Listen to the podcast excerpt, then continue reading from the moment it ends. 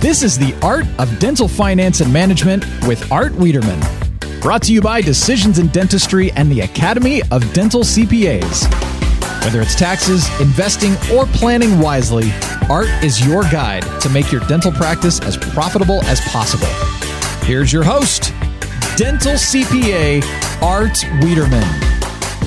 And hello, everyone, and welcome to another edition of the Art of Dental Finance and Management with Art Wiederman, CPA. I'm your host, Art Wiederman. I'm a dental specific CPA located in Southern California in the city of Tustin. And uh, we are uh, about seven weeks into the COVID 19 pandemic. Uh, it is uh, Monday, the 11th of May. Uh, this will air on the 13th of May, which is Wednesday. And what I've been doing in the past uh, five or six episodes is giving you the updates and news on the uh, SBA loan programs, the PPP and the EIDL.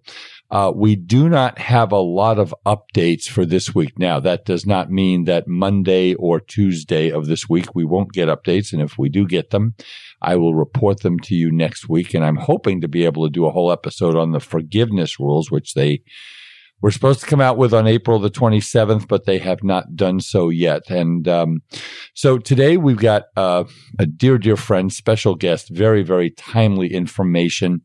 Um, in the first part of the show is going to be my good friend Ali Oromchian from uh, uh, Dental Medical Counsel and HR for Health. Ali has been the voice of the California Dental Association in helping employers, uh, dental practices uh, through all of the legal issues.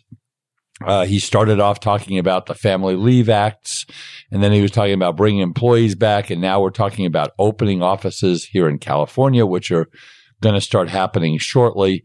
But we're going to talk about what you need to do nationwide to open your dental office, uh, the information you need to disseminate to employees, how you need to talk to employees, and all the issues. So we'll get to Ali real quick here.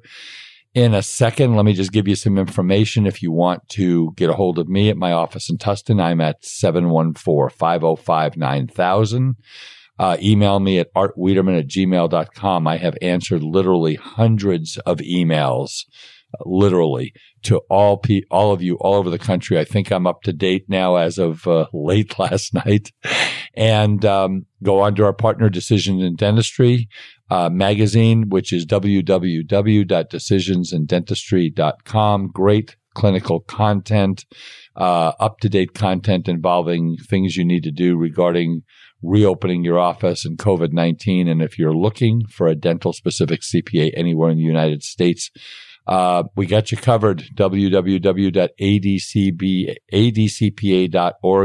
the Academy of Dental CPAs, 24 CPA firms across the United States that represent over 9,000 dentists. All right, let's get right to my topic because we got a lot of information today. Ali Oromchian is a labor law attorney. Uh, his companies are Medical Dental Counsel as well as HR for Health, which is an amazing human resource company for healthcare practitioners, physicians, dentists, and other healthcare practitioners. Uh, if you do not have your HR house in order, you need to call Ali, plain and simple, at, uh, and he'll be giving out his information. And again, we're going to talk about all the things we need to know to open your dental office and deal with employees legally. So, Ali Oromchian, good morning and welcome to the Art of Dental Finance and Management. Hey, good morning, Art. Thank you for having me. Yeah, it is definitely a crazy time right now. oh, cra- crazy, insane, wacko, nutso. I don't know what words we can use to describe it. I mean, uh, I know your last six or seven weeks has been like mine. You've been running from webinar to webinar and client to client and and um, uh, saving the world one dentist at a time. And that's what we're we're here. We're here to help the dental profession. That that's what it's really all about, isn't it, Ali? It, it, it really is, Art. I mean, this is the time that this community and all the folks that we know nationwide that we, you know, you and I both serve every single day. This is the, the time that they really absolutely need us. And, and, and I know people like you and me and, and others of our colleagues have really stepped up to, to help because it's, it's a convoluted mess. I mean, there are so many different rules and there, Congress is passing things that are anything but clear. And you've done a great job on the PPP side of things um, because uh, you know it, it's it's just it's just very very difficult and oh. and it needs to be broken down into simple simple steps. Well, let's do that. Uh, let's get as much information out in the time that we have. Let's start out, Ali. We know that there are many dental offices. Uh, I think about 30 or 35 states are either starting to open, have already opened. Here in California, we got the rules on uh, Thursday of last week as to how we can open. And again, this is a national national podcast. So let's talk in general. Dentists are starting to open their dental offices. Start from the beginning. What do they have to do to protect themselves and legally to, to, to get their dental offices open in the right way? Yeah, absolutely. So, so the, the, like you said, you know, states are taking it at different speeds, but basically, uh, many, many states, almost, almost more than 50% have basically indicated that dentists can resume clinically necessary dental care. And what that means is that, you know, we enter into this second sort of stage, if you will, where uh, you, you, know, dentists want to open up. They want to treat the patients. There is some pent up demand from patients who haven't been seen, who are looking forward to coming in. Uh, you know, whether it's for topical fluoride, for sealants, you know, or you know, some just basic work. But the reality is, is that that's it's not as easy as it was before because the team now, in a lot of ways, doesn't want to come in. And we're going to talk about that in a second. But I think the first step, the first step in every single practice has to be to make sure that you have all of your new hire documents uh, in place for your team. Now, as you know, our, you and I have talked about this. I think dentists today fall into two categories. Those who terminated their employees, uh, you know, during this crisis and those who simply furloughed them and told them to, you know, that they'll be coming back soon. You, you want to explain the difference between those two terms, Ali? Because I think a lot of people don't understand that. Sure. Yeah, absolutely. Yeah, because it's confusing. The, the term furloughed is really a government term. It's not a term that most states, you know, use or even is really, you know, applicable in, in employment law, but it's a shorthand that the federal government has used. And basically what that means is that when you furlough somebody, it means that you have sent them home because there's no work, but that you haven't terminated them. In other words, you absolutely anticipate that as soon as work begins, that uh, uh, or that patients come in, that they will be brought back. Whereas a termination is where you have separated the legal relationship between yourself and that employee. So they are no longer an employee of the practice. Now, you and I both know that, you know, hiring in dentistry is very difficult and most people terminated with full anticipation that the employees would come back.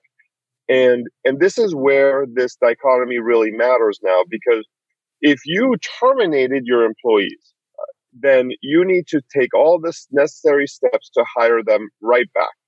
What that means is that on average, there's 12 to 17 documents uh, per employee that need to be filled out uh, across the country.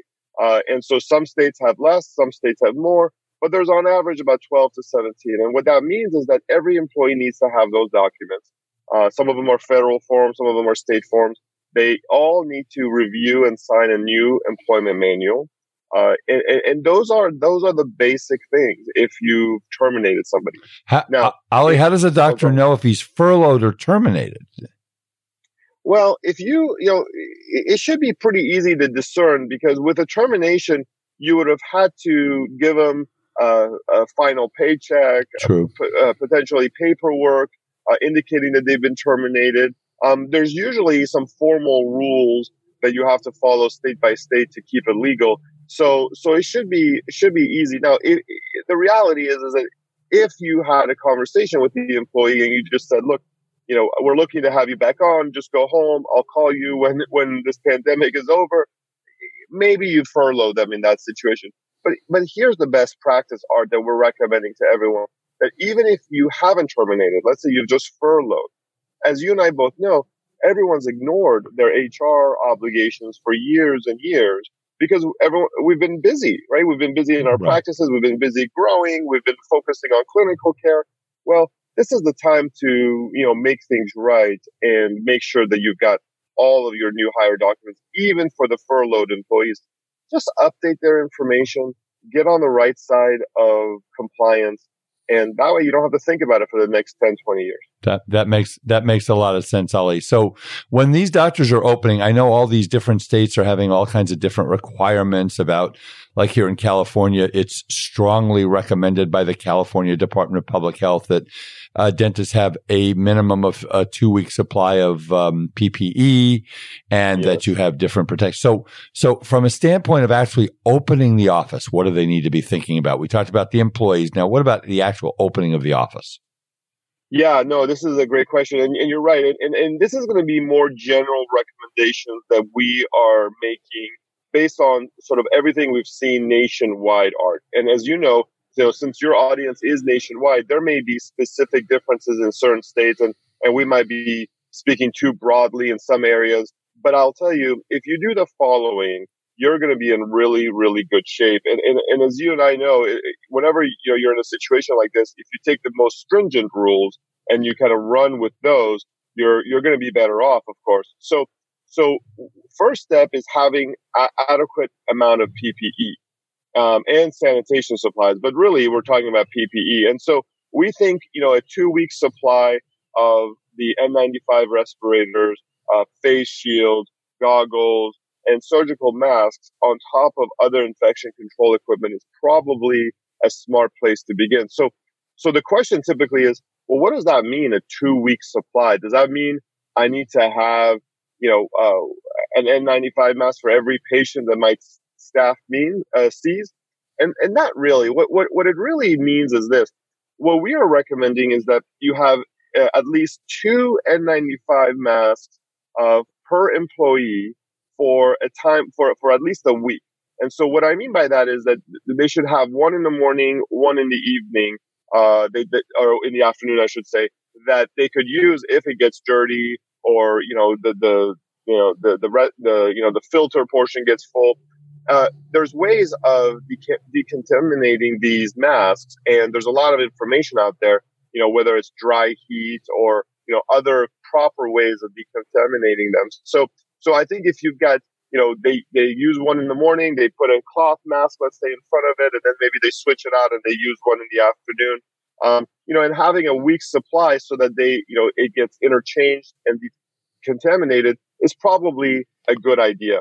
Having face shields, you know, enough supply, you know, for the team so that, you know, if they need to replace them, if they get dirty, um, it can be done, or having the material to quickly wipe them down same thing with goggles and surgical masks. Um, these are these are some sort of more basic things. Now, on top of that, uh, you know, even though it's not necessarily mandated art, what we are asking, uh, I think a lot of our clients to do just for the safety of their employees, and I'll talk about why in a second, but the safety of their employees and the patients is to put plexiglass, you know, in their, uh, in, in front of their reception area uh, to prevent you know the transmission that way. Uh, putting uh, plexiglass in between operatories if you're in an open bay type of environment. Um, you know, having hand sanitizers on the way in and on the way out of the office and the operatory. Those little things uh, we are recommending, even though really no state has so far mandated it, and OSHA and CDC haven't necessarily mandated you know things like the uh, like the plastics. And and so, uh, are you saying maybe also uh, to have masks uh, for the patients outside when they walk into the office, and then they're obviously taken out when the dentistry is done? Yeah, absolutely. Yeah, having extra sets for patients, I think, is really really vital. Um, you know, at the end of the day, you know, uh, some states require you know, their residents to, you know, wear masks when they're outdoors or gathering in areas right now. And some states do not. And we think having an extra supply available is probably a good idea so that if someone does come into the office without a mask, you're not sending them home. You're just giving them a cloth mask um, until you know until they get back in. And then also, I mean, I guess, are we taking temperatures and calling patients and asking them questions? I mean, if God forbid, you know, if someone has symptoms uh, for COVID 19, a patient or an employee, we can't let them anywhere near that dental office, right? Yeah, that's right. Yeah. If somebody has a, if someone has you know, symptoms, I mean, they're hot and they have COVID-19. You should not let them anywhere near your office. In fact, you know, you should be contacting their uh, physician and uh, their the local health uh, you know, organization to determine where the best place for that patient to go is. Uh, but you're right. All patients and team members should be screened before they enter into the office. Um, but but a lot of states are also recommending that you know patients be screened the day before their appointment or a couple days before through telehealth tools, so that you can really kind of ask them the basic questions. You know, have they been around? Um, you know, have they uh, been around anybody that's sick? Were they sick themselves? Have they traveled? You know, all those things um, that are sort of basic questions. And there's a really good toolkit put out by the ADA art that kind of details some of these. Uh, and they have a written questionnaire and they have other things. And so, you know, if, if anybody here has not downloaded that yet, it's a great place to start. Absolutely. Absolutely. All right. Let's move on a little bit, um, uh, to patient, I'm sorry, employee communication. So this has been a huge, huge thing that you and I have talked about, and you've only answered four trillion questions from dentists all over the country about this. All right. So let, let's start off with the first question. I'll leave the elephant in the room for the second question. First one is, you know, you, you tell your team, you know, we get the PPP loan. Um, and we're putting people back on payroll or your office is opening. And Mary says, you know, Dr. Oromchian, uh, my, my kids are out of school. I, I can't come back to work until, you know, I, I don't have childcare. What do we do with, what do we do with that employee? Yeah, this is, uh, yeah, this is a very common situation right now. As you know, you know, not having childcare, you know, uh, because of the schools and daycares and all the summer activities being canceled around the country, this has become a, a real problem and and and so the, the you know we are are really proponents of communication in these tough times because we think that uh, most of our dentists don't want to let go of their employees. They want to, uh, you know, maintain whoever they have. They value their team members. But here's here's the technical sort of answer, if you will, Art. If you have work available for an employee uh, because the office is open or patients have come back, and that employee refuses to come to work for for almost any reason. Um, you know, childcare is definitely one. You know, as long as if unless it's not a medical reason, for example, they're sick or or whatnot, uh, they you know they are you you can terminate them. Uh, you don't necessarily need to keep the job open. But what's happening, I think, is that dentists are realizing that this is a tough time for everybody, and so they value their team members and they're not looking to terminate them. They're being flexible. And I think that is the key is that if you have a key team member who you don't want to lose, uh, and they can't come in, uh, not because they don't want to, but because they have something difficult preventing them to, like childcare, just try to be as flexible as you can. See if you can find a replacement.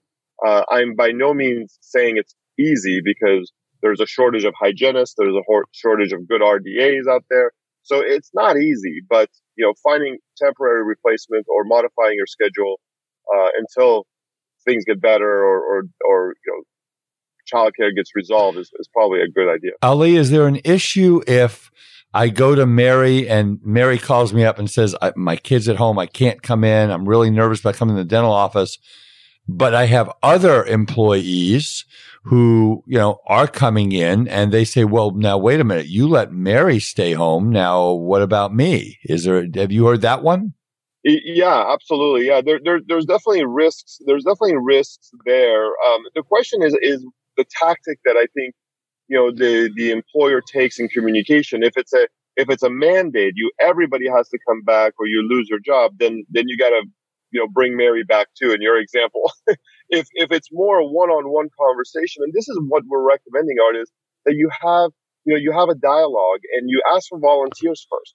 Ask for volunteers. See who wants to come in, who doesn't want to come in, and then you know, don't do it in group settings. Do it one-on-one, and then and then for those who don't want to come in, you have conversations and you really kind of get into the deep, you know, details of why they don't want to come in. Because if it's a fear of the aerosol generation, then I think you can try to alleviate that by saying, look, we're going to use rubber dams. We're going to do four-handed dentistry. We have high evacuation suction. We have, you know, this thing and that thing that, you know, helps capture the spatter and the aerosols.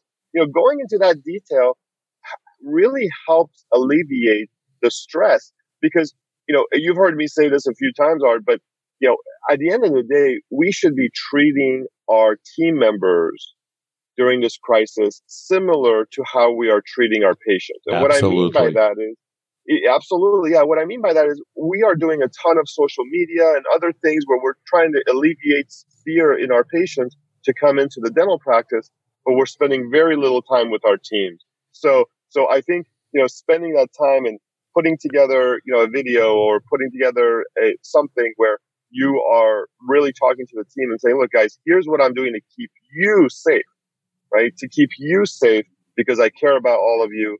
Uh, will go a long way. Now, let me let me throw out the elephant in the room.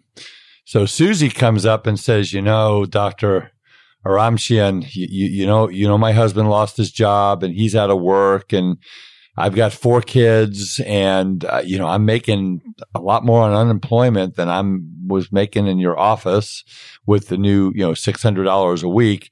And I just, I just don't want to come back or I'm really mad that you're putting me back. I, I, there was one story, Ali, of a graphic design firm that had 27 employees and the woman got on the internet and did a Zoom meeting and was excited and she got lambasted by her employees. All you're doing is trying to get free rent and you're trying to screw us.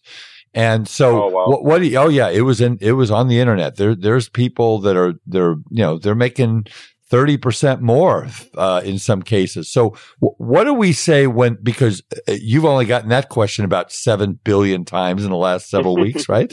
What, what do we mm. say to that employee?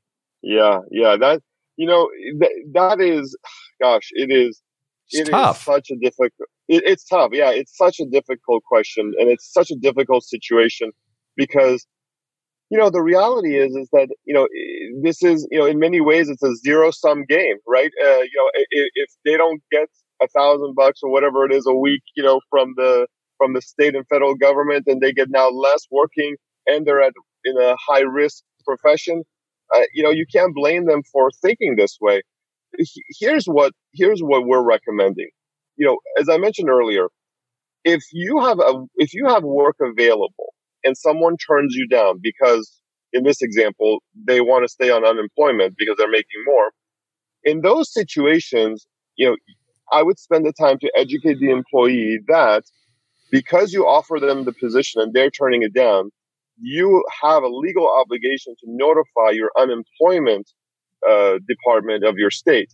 Because as you, as many of you know, you're going to get a letter every two weeks asking for data yep. uh, regarding your employees and uh, regarding the work. Well, in those documents, you have to indicate, you know, who you gave work to and who maybe did not accept. And here's what happens. The unemployment insurance ends for that person because you offer them a position and they turned it down. So employees don't realize that. Employees don't realize that and they think they can stay on this forever. Now, you know, we know the federal $600 that is being provided ends at the end of July.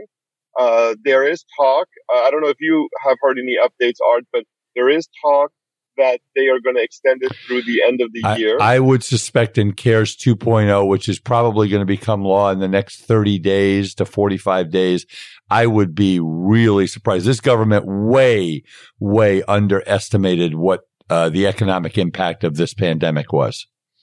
Mm-hmm, mm-hmm, yeah. yeah. So I think so, they will. They, yeah, and so that that's going to be a terrible scenario because you know you're basically looking at these employees wanting to stay on unemployment through the end of the year. Um, you know, assuming assuming that you know you don't notify the state that you offered them a job and they turn them down.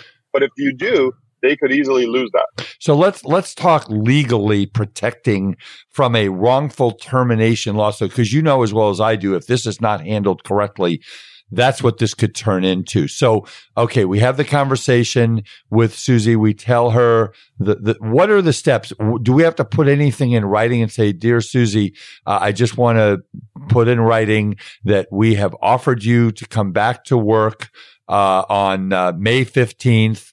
Um, and here's your job offer and here it is. And please notify us. Do we have them notify us or do we say, Susie, you've told me verbally that you're not taking this job? What, what do we tell our folks to do?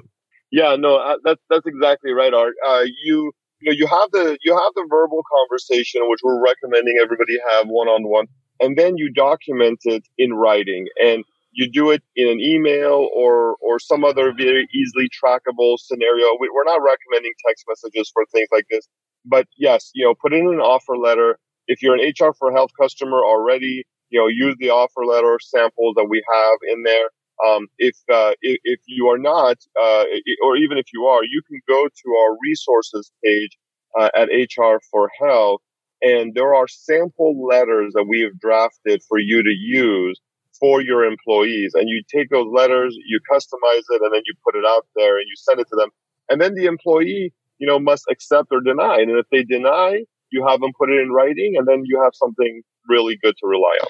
Oh no, yeah, that that's that's absolutely absolutely great advice, Ali, because um, they they are a lot of these people are unfortunately they're they're they're desperate and um, now how about this is one I've gotten a lot and I want you to comment on this I've had several doctors call me up and say, cause you know that I am a, um, I'm, I'm like you. I'm a, a JD LLM attorney at law. I mean, I, I have all the yes. degrees like you do. You know that, Ali, I, cause I've right. been, yeah. So, so I get the question. So, okay. So Art, so here's the deal. Uh, Susie called me up and she, she had this conversation about the unemployment and she says, um, you know, I just, I, I really, I can't do this. And she's, and Susie's a rock star, by the way. She's like the best dental employee we've ever had. So doctor says, all right, here's what we're going to do, Susie. I'm going to give you a temporary raise till we open the office to cover the amount that you would have gotten on unemployment. Uh, but I need to put you back on because I got to spend this PPP money. Isn't that kind of dangerous?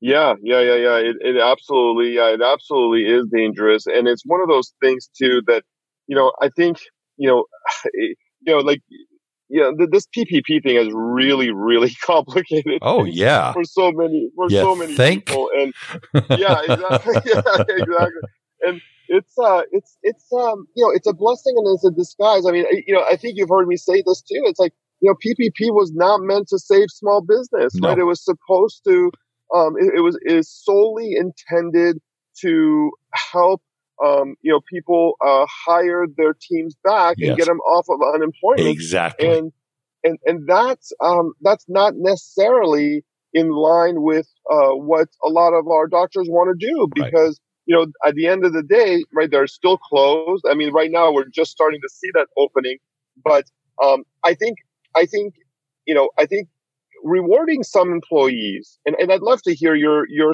your perspective on this. Are I think rewarding some employees uh, to come back uh, because they came back, they didn't give you trouble, they wanted to come back, they were excited to come back, um, is not ever a bad idea. Whether you use that from your operating account or you use PPP money, I'd love your kind of take on that, Art. Well, I, I think Ali, I think it's a great idea. I think a retention bonus. I, I mean, there is absolutely fear. This, you know, virtually every one of us in this country has been touched by this virus. You have, you might have, God forbid, a family member. You had it yourself. Uh, you know somebody. I know several people who have this. It's, it's, it's horrible. It, it, it's horrible. So to come back into a dental office, uh, you know, is, is got its issues. And we all know that there's no sugarcoating that. Um, and we're waiting for the SBA guidance to see if we're allowed to use some of this PPP money to pay a retention bonus. But you know what I would do is I would, I would find the money even if it's not part of PPP, even if it's not forgivable, I would find the money. It's not a lot of money, even if it's 250 or 500 dollars for somebody who's working in your office that is a that, that's a lot of money and say you know what mm-hmm. susie jane i'm i'm just i'm so blessed that you guys came back with everything that's going on to work with our patients. And, and I'm going to offer this to you. Uh, and, but I would say offer it to everybody. Don't just offer it to one or two. Um, and, and, you know, again, whether we get it forgiven and can use it as part of the PPP money, uh, maybe, God forbid, someday the government will tell us how this whole forgiveness thing works, and uh, uh, I can finally give really good advice to people. I, have done dozens and dozens of meetings with clients, and and and you know, my standard line is, I don't know. I have to wait for the guidance. But but that's I agree. So hey, listen, we got to we got to wrap this thing up. So um, last comments, and then I want you to give out your contact information because folks, if you don't have your HR house in order, please please call Ali, call his team. Uh, they've got every single form and every single document that you need because I'm telling you, labor law lawsuits are brutal. So final comments and then give out your information and we'll let you we'll let you move on to the rest of your day. Thanks, Art. Uh, yeah, so uh, for those of you who are interested in the rehiring guide, you know, the steps you need to take to bring um, your employees back, you want it on paper, so it's like a checklist. If you text the word dental 2020, so D E N T A L 2020, if you text that word to the phone number 44222, okay, so 44222, what you'll get is an email from us. Uh, you'll, you'll get a text message back and then it'll ask for your email and then you'll get an email from us with, uh, the rehiring guide. Plus you'll get, uh, a ton of other resources, uh, that we've put out there with no strings attached for dentists nationwide including our resources page that has some really, really great info. And, it, um, it does. Yeah, thank you. Yeah, and and if anybody wants to reach out to me directly, of course, you know, um, our office phone number is area code 925-999-8200. And, uh, I'll send all of this to Art. So it's in the show notes, but, but please don't hesitate to reach out. You know, use us as a resource. The, our, our goal is to give back. We are your servants and we want to make sure you're all safe and you can get back to work. So, and, so don't hesitate. And I want to thank you, Ali, on behalf of all of our listeners for everything that you have done. I know you've done. Have you even kept count of how many webinars you've done? I've done about 25. I don't know how you've had to have done more than that. Um, you've done some of mine, uh, and, and, and, uh, it's, it's just great what you're doing uh, you know, it takes a village, and, and, this is our legacy moment, is what I've been saying. So, Ali, my good friend, thank you so much for everything that you've done and, and the great information today. Thank you, Art. Thank you very much. Okay, great.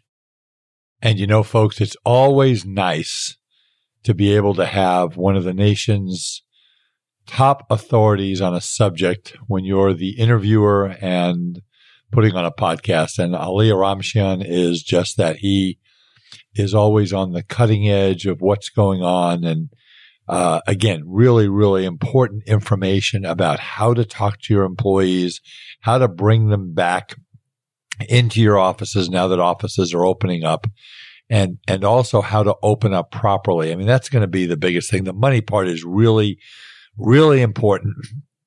But the number one issue that, that all of you are going to have to deal with in opening your dental offices is going to be the safety of your patients, the safety of your team, and your own safety as the doctors uh, in uh, in this very very different world that we're going to be moving into. But the good news is that many of the states are opening. I think uh, probably more than half now.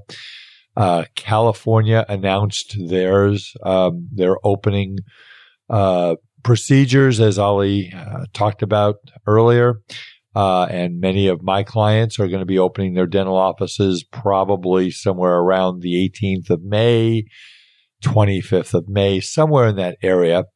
And uh, we'll see what happens. So we are very hopeful. And uh, as we've talked about every single week, what you really want to do now, if you're getting close to opening your office, is get your people into the office, start planning, start planning what the procedures are going to look like, what you're going to be saying to patients, uh, how your office is going to be configured, getting that PPE equipment. And most importantly, folks, getting a hold of your patients, getting that schedule full and, and talking your patients into coming into your office and letting them know how safe it is. So really, really, really important stuff. So we're going to spend the rest of the show today giving you some updates. Not a whole lot of updates. Um, we are still And, and again, as I mentioned earlier, uh, we're recording this on uh, on Mother's Day of uh, 2020. And um, what I'd like to do before I start off is to do a shout out, a personal shout out. Um, one of the things that happened uh, 35 years ago is I decided to marry my wonderful wife, Lynn. Best decision I ever made, right around Mother's Day. So we're recording on Sunday night, May 10th. Uh, you'll hear this on Wednesday, May 13th.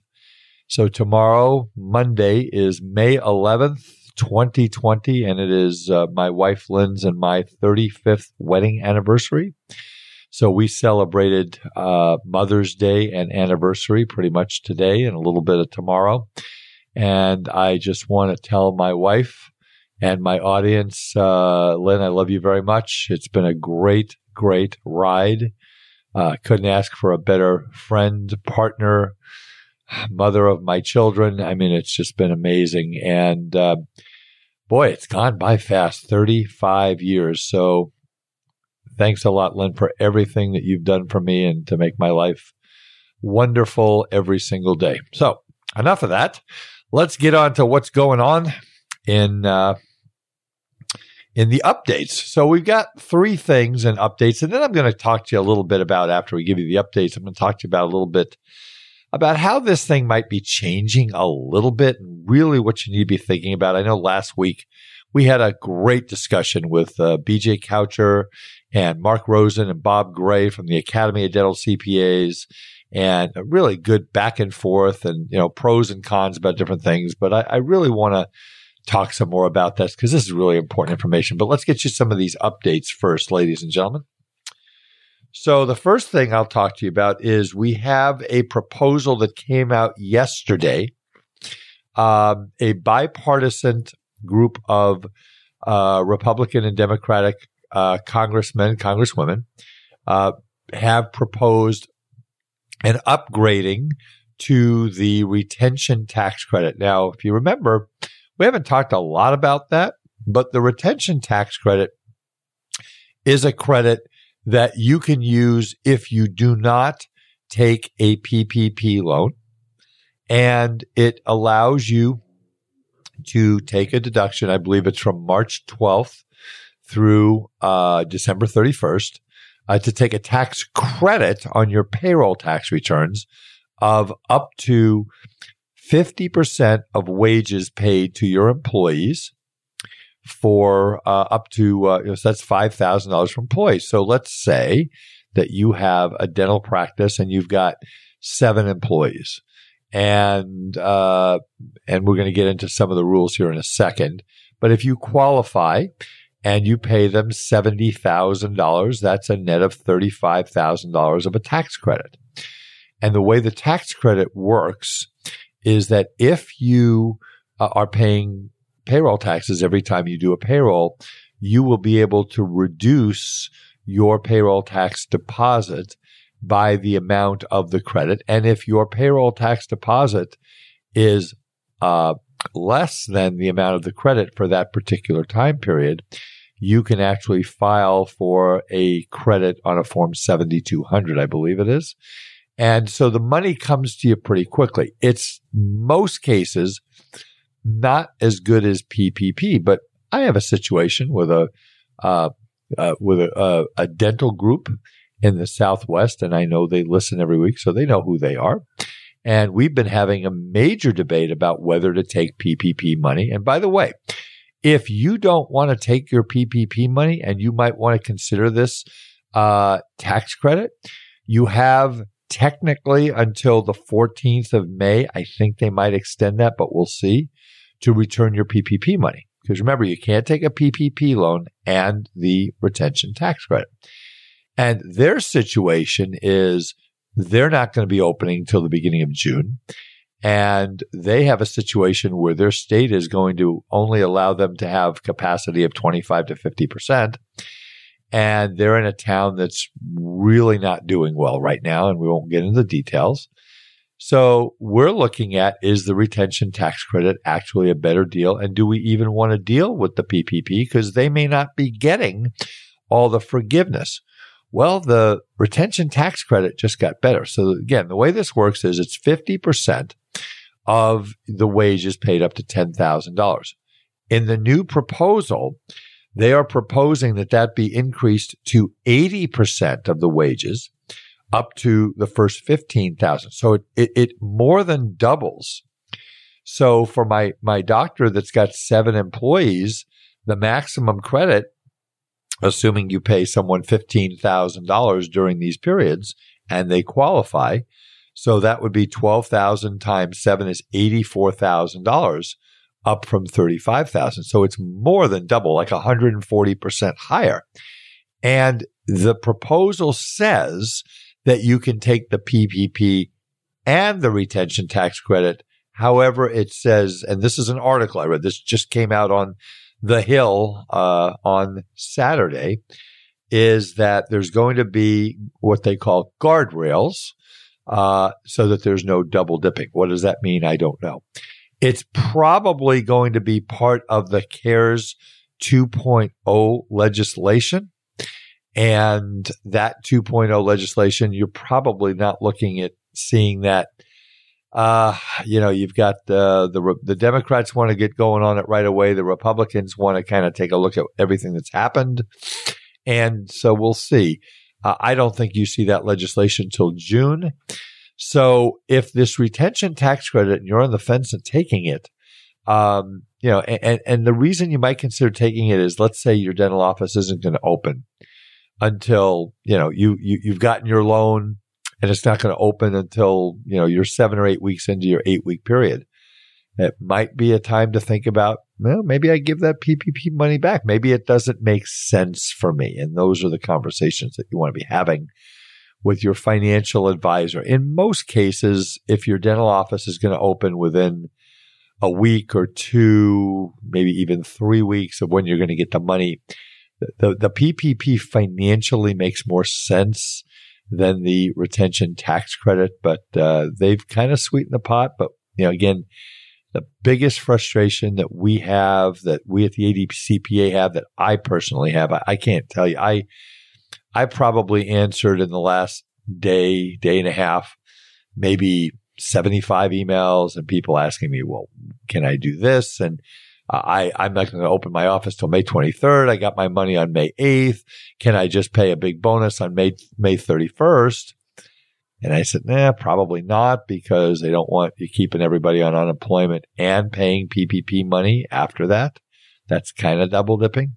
So it's just been very frustrating not to have the guidance. We don't have it uh, yet. So that's the retention tax credit. The next thing we've got is the forgiveness deduction. So we talked about this last week is that uh, uh, the IRS came up with notice 2020 uh, 32, basically saying that, oh, all right, you get a $100,000 PPP loan. That loan is forgiven.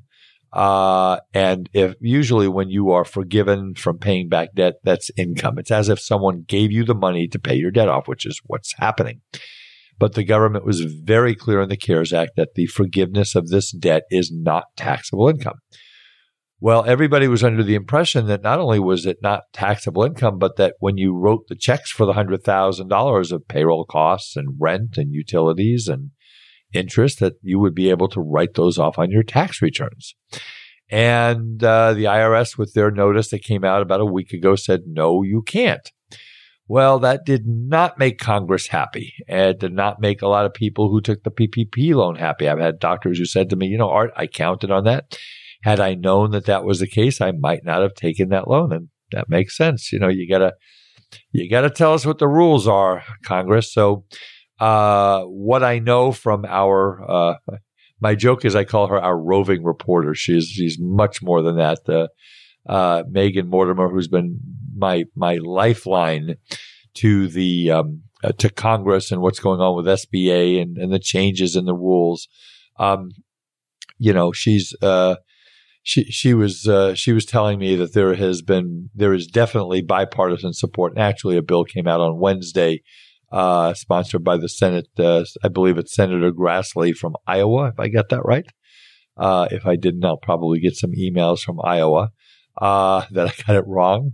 But uh, bipartisan committee basically went back to the IRS said, you know what, guys, we don't like this. Go look at it again. And if the IRS and the IRS says we'll take it under advisement, you know, the IRS doesn't like being told what to do. Uh, if the IRS doesn't reverse the uh, notice and the ruling, uh, it's more than likely, from what I understand, uh, that in CARES 2.0, which will be June, June-ish, if you will, uh, that that will be reversed and uh, it will be deductible. So that's the second update we have. Um, the third update we have is an article that was in the Washington Post, uh, I think late last week. And what they said was, is that it came from a source that was not able to speak on the record, I believe is what the source said. But they are limiting the EIDL loans. Remember, the EIDL loans are not the PPP. These are the ones you applied for through the SBA. Uh, maximum of $2 million, 30 year payback. 3.75%, no prepayment penalty and no fees. Uh, and you use it for working capital. Can't use it for refinancing debt, folks. Can't use it for capital expansion. You use it for paying your lab bill, paying your supplies, probably paying your your your um, your employees after you finish using the PPP money if you do get that. So this program has also been absolutely decimated as far as the the subscription and the number of people that want money. And so an unofficial uh, report out of the SBA, this is not official, says that they are now limiting the amount of PPP, I'm sorry, of EIDL loans uh, to a maximum of $150,000. Now, that doesn't mean that you might not get a bigger one because maybe you were in the pipeline earlier, but that's kind of what they're what they're telling us. And the fourth thing I'm going to tell you, which is going to lead into the rest of our conversation for the rest of our time today, is that today, actually, I'm sorry, yesterday, um, we got a report uh, as to how much money had been spent. Now, we got a report last week, I think back on the 5th. I have to go back and check. So on the 5th of May, $175 billion out of the $310 billion that was appropriated in the second round of the payroll protection program uh, that had already been spoken for. So about five days after that, uh, we got a new report. And there's only been only it's chump change. It's monopoly money, folks. It went from 175 billion to 188 billion. And I think that, which was very slow. We all predicted, um, that, uh, uh, that this money was going to be gone in a couple of days. That's what everyone was telling us. Well, I think some people might be souring a little bit on the payroll protection program. The money hasn't gotten out as quickly. Uh, the government hasn't given us the rules. And, and this will lead me into the rest of my conversation with you today. So let, us go back. Let's go back to March 15th, March 16th. Let's even go back further because I think the United States government had a pretty good idea that this thing was coming to our borders, you know, in February. And they started already thinking about the CARES Act and and a stimulus package if the um, you know if the pandemic hit the United States, which uh, obviously we we know it did, and so horribly, horribly, seventy eight thousand people as of tonight have lost their lives. Uh, we're over four million people in on the planet that are um, that have been infected by COVID nineteen, and we're opening the country up, and we're already hearing stories of uh, you know, that some places are spiking again. So this thing is not going away anytime soon. So let's go back to the PPP and why, what they did and why they did it. They said, you know what? Here's the deal. We want you to take this money, take this loan. We want you to pay your employees for eight weeks. We want you to take them immediately, immediately off of unemployment. And we want you to pay them. And that eight weeks from when you get this money uh, everything's going to be fine. We're going to be opening the government back up. We're going to have this thing under control. We're doing the social distancing. We're doing stay at home orders in many states. And back on March 27th, that was the plan. And I think that the government is finally figuring out that it wasn't quite that easy and it wasn't going to be done that quickly. In fact, I think, in my opinion, that that is, and I was talking to Megan about this the other day, and I, and she was kind of saying, yeah, that makes sense. Is that the reason that the government hasn't come out with the guidance, the SBA guidance of all the rules? What is a full-time equivalent employee? How does the 75% test work? What happens if you pay uh, the employee's wages? You know, what happens if you hold the money for a month and then you pay them a month's salary and they've all been on unemployment. Do we still get credit for that? All these rules, I mean, dozens and dozens of rules. And I think that the reason that they haven't come up with the rules yet is I think the government is going to, and I'm hoping that they're going to be a little bit liberal on this. I mean, again, you know, the, we, we have a situation where we have all this money and you haven't told us what to do. You haven't told us how do we spend it? Uh, what's included in payroll costs? I mean, they've given us some guidance. Um, how does the forgiveness work? And that's the big question. And, and it's just really frustrating that we can't tell people um, how that works. So I suspect that that's why they've taken so long. And I also suspect that given that people have been talking to their friends, I'm sure all of you might be talking on, um, you know, blogs like Dental Town and, uh, you know, reading Dr. Bicuspid and all the newsletters are out there. My good friend Brandon Collier, I'll give him a shout out. He's been on top of this. Uh, he's one of the smartest guys in the dental advisory business. You know, all of us have been looking at this thing and just saying, you know, eh, I mean, it, it, we're not rushing into it as much anymore. Now they're giving us a better uh, employee retention credit and dental offices are taking longer to open. So now you, you know, people are realizing you leave people on unemployment. So, uh, I think that, that you really have to, like we said last week when I was on with BJ and, and, and, uh, Bob Gray and Mark Rosen, BJ Coucher, Bob Gray and Mark Rosen. I think you really have to, to think about what your goals and all of this are. So, you know, do we hope and think that if we don't use all this money um, for what it's intended, and, and by the way, let me go back again, and I am sticking to my guns. The purpose of this loan is for you to immediately, as my late mother used to say, immediately, if not sooner, take everybody off of unemployment, put them back on payroll, full payroll, that's what the government wants you to do. That's what this, this money is intended to do. You put them back on payroll and you pay them for eight weeks, whether your business is open or not.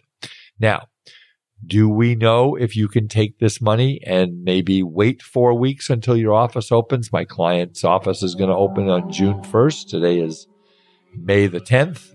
So they're going to open in three weeks. They might only be opening at, uh, you know, 25 to 50% capacity. So if they take the loan, um, do they just pay their employees? And maybe they just pay the people that are working.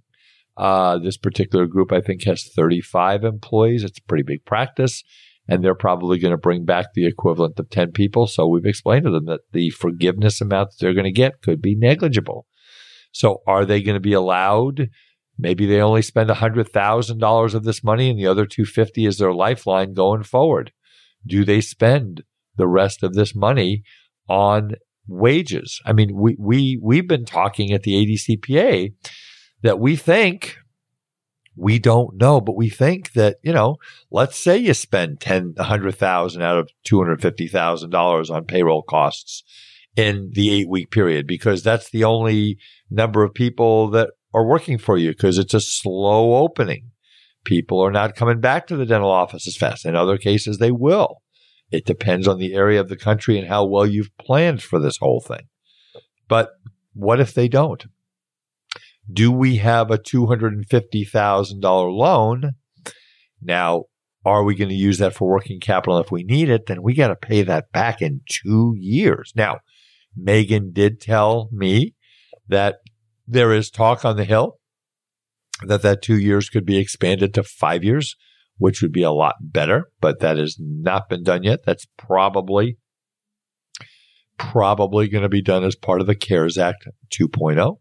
But if they do that, that's great. But what if they don't? So what if, what if you go ahead and you take this money and you spend a hundred thousand of it and you keep a quarter of a million of it and you put it in your savings and your practice is really going to take, you know, three, four, five, six, eight, ten months to come back. I don't know. I'm hoping that it doesn't. Uh, we always, you know, hope for the, you know, plan for the worst, hope for the best is the way I've always done my consulting. And, and then we spend this money over the next year. Now, starting in six months, we've got to start making payments that amount to something like $10,000 a month. That's a lot of money. Can you afford to do that? So keeping it as working capital is one thing.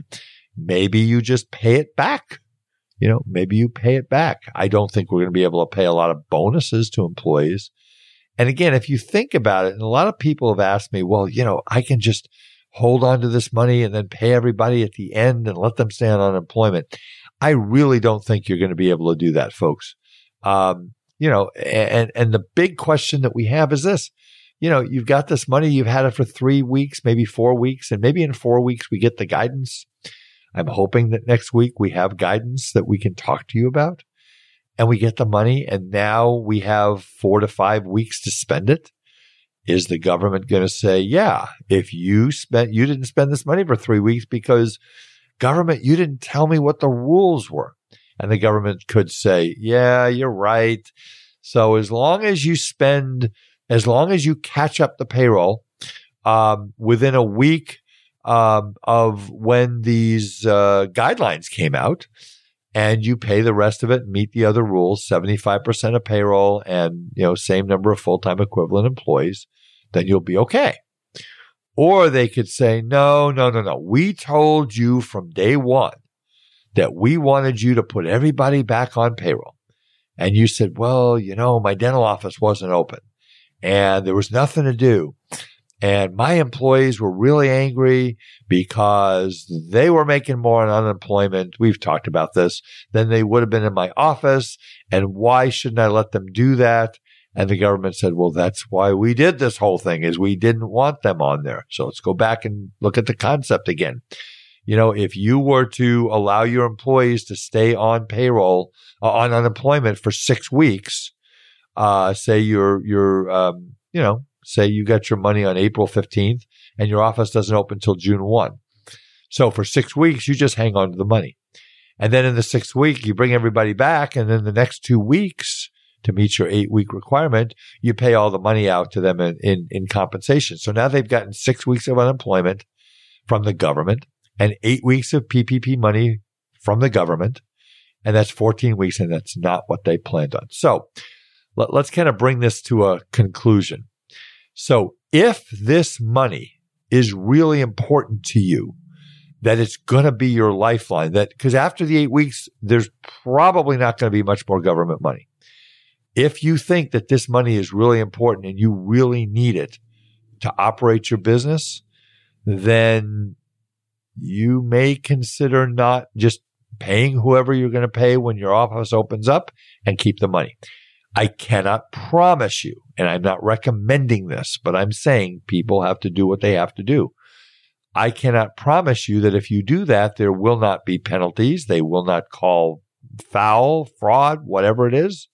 Uh, I cannot promise you that. I absolutely cannot promise you that. But whatever is not forgiven is a loan at two for two years at 1%. So are you willing to take the risk that you're going to be able to afford six from six months from now large payments if you take this money and you hang on to it and you use it as working capital. Maybe it goes to five years, but at the moment it's two years.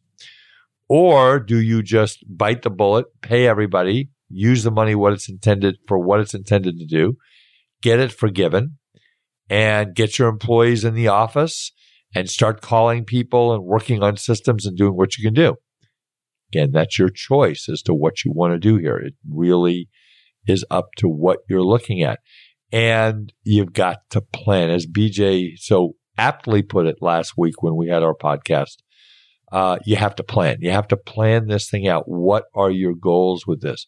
I mean, if you've got a huge line of credit that you can go interest only on for, you know, the foreseeable future, maybe, and, and, and you're not going to use this money. And if you pay everybody, you're going to be giving them more money, uh, you know, less money than they'd be on unemployment because the government set this up, folks. We didn't. They did.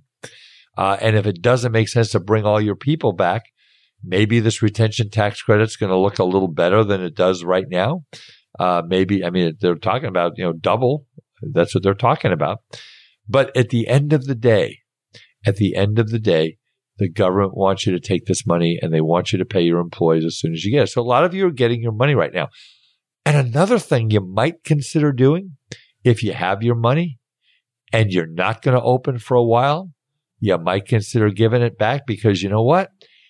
I don't see a huge rush. I got a, a letter from a bank. A client sent me and said, Art, you got to see this. And I, it's a small community bank. And the bank said, Hey, you know what? We're taking applications. You need a PPP loan? We got it for you. Because a lot of the small, a lot of the bigger businesses have already gotten it or they've given it back. And the smaller businesses are basically saying, uh, they're, they're getting their loans. I mean, the, the average on this is now dropping down to closer to $50,000, which means that a lot of the smaller businesses that didn't get the money are now getting the money but they're not getting a half a million dollars. They're not getting $2 million. They're not getting $5 million because the maximum that you can get on this program is $10 million. So there's more money left. There's apparently, as of May 8th, uh, they were 188 billion. So there's another 12. What's that? Uh, uh, 310 minus 188 is, uh, what, 122 billion dollars? And uh, there there seems to be money left. It doesn't seem like the pipeline's coming dry. A lot of my dentists, because I beat them over the head, I will take credit for that. A lot of our ADCPA members beat their clients, the nine thousand dentists that we work with across the United States, beat them over the head and said, "Listen." Get your application and get it done now. This money's going to run out. So I think you really need to sit down with your financial advisor, call someone from the Academy of Dental CPAs. They will walk you through this whole thing. Do I take the loan? Do I not take the loan? Am I going to get an EIDL loan? The EIDL loan, in my opinion, folks, is a great lifeline. 30 years. I mean, your payments will be very small. Use it for working capital. Uh, if you get a decent size EIDL loan, maybe you don't take the PPP loan. But the forgiveness is what everybody's been looking at. So it's all about planning. And I hope that next week we have the opportunity to talk to you about what the new guidelines are. Um, if we don't, we're going to cover some other topics. Um, probably have a consultant on, or you know, one of the things I do want to cover is uh, I do have a wonderful uh, clinical psychologist that I've worked with uh, who's actually come and lectured for me, who we're going to have on the program to talk about all the the psychology of all of this. And it's it's it's tough. I mean, this is a really really tough time for everybody. So at, at this moment, folks, um, you need to plan. You need to really, really take your head out of the sand and get into your office and start figuring out what this opening is going to look like because I don't think that there's going to be many dental offices that are going to be closed much past the 1st of June, 15th of June at the latest is what I'm hearing, concentrating on getting your PPP equipment and all the different things that you need, your protocol and how you're going to talk to patients.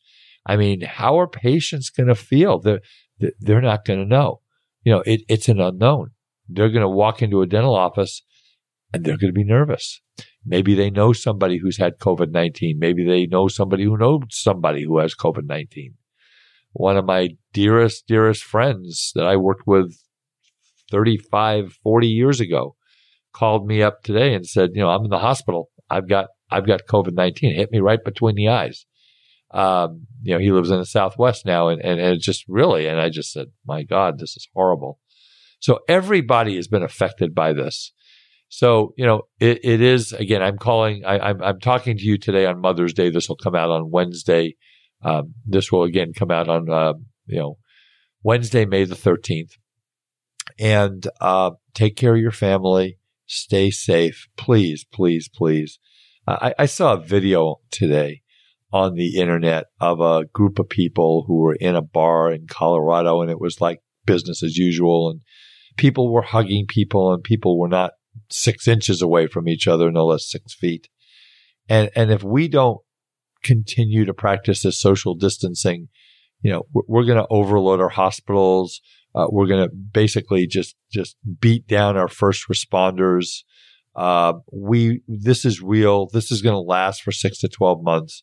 Life is going to change for a while, but if we all do what we have to do, uh, it will end. But if we don't, it's going to go on longer and longer. So that, that's my soapbox for today. So, uh, if you want to get a hold of me in my office in Tustin, California, my number is 714-505-9000. I have answered, uh, well, and, and then uh, gmail.com, Art Wiederman, Art Wiederman, W-I-E-D-E-R-M-A-N at gmail.com. Uh, I answered, uh, so this morning was Mother's Day. And, um, you know, the, the name of the game is you take care of and pamper mom. And we did just that all day long. But mom, uh, I get up early. I get up about six o'clock. Uh, my wonderful wife, Lynn, who I was mentioned earlier, she slept in till about, I think she was asleep till about 8.30. I probably answered 75 emails this morning from, from wonderful people, uh, who've not only been on my webinars, I gave four webinars last week to well over 2,000 dentists uh, here in California, and uh, also from the podcast. And our, our podcast has blown up. I mean, I, I'm looking at the numbers and thousands and thousands of people are listening. I'm getting emails from all over the country. Thank you so, so much. Um, and so I will continue to answer your questions. I'll do the best I can. I can't give you a full blown consult on an email, but I can give you some ideas and, and, and point you in the direction of our Academy of Dental CPA folks if you are not working with a dental CPA and you right now are looking at do I take the EIDL? Do I take the PPP? How do I spend it? How does the 75% rule work? Please, please, please call one of my uh, one of my members of the Academy of Dental CPAs at www.adcpa.org and uh, go on there. If you don't know who to call, send me an email. I'll respond with a copy to my, my friend at the ADCPA. And these people are just above and beyond. It was funny. BJ made a very, very apt comment at the end of our webinar when I asked her, what was your last six weeks like? And she said, you know what, Art? We are the first responders in the financial sector. And that is exactly what CPAs have become. I've gotten emails from CPA, from, from dentists who say my CPA doesn't have a clue as to how this works. I've been living this nightmare for seven weeks and it, we are the first responders for financials. And many of you have been so kind with your words and your emails and thank you very much. We've sent out probably, you know, hundreds of the PPP spreadsheets that have hopefully helped you plan for this thing. So again, you want to get a hold of me, 714-505-9000, artwiederman at gmail.com. Uh, go on to our great partner, Decisions in Dentistry, www.decisionsindentistry.com. Uh, and, uh, you know, subscribe to their magazine, look on their website, great articles, uh, very timely regarding COVID-19. And again, if you're not using a dental specific CPA, please, please, please go onto our website, www.adcpa.org, or email me at artwiederman at gmail.com, and I'll point you in the right direction. So for all of you out there, um, I care deeply about the dental profession. Failure is not an option, folks. We are going to get through this. We're going to come out better on the other side.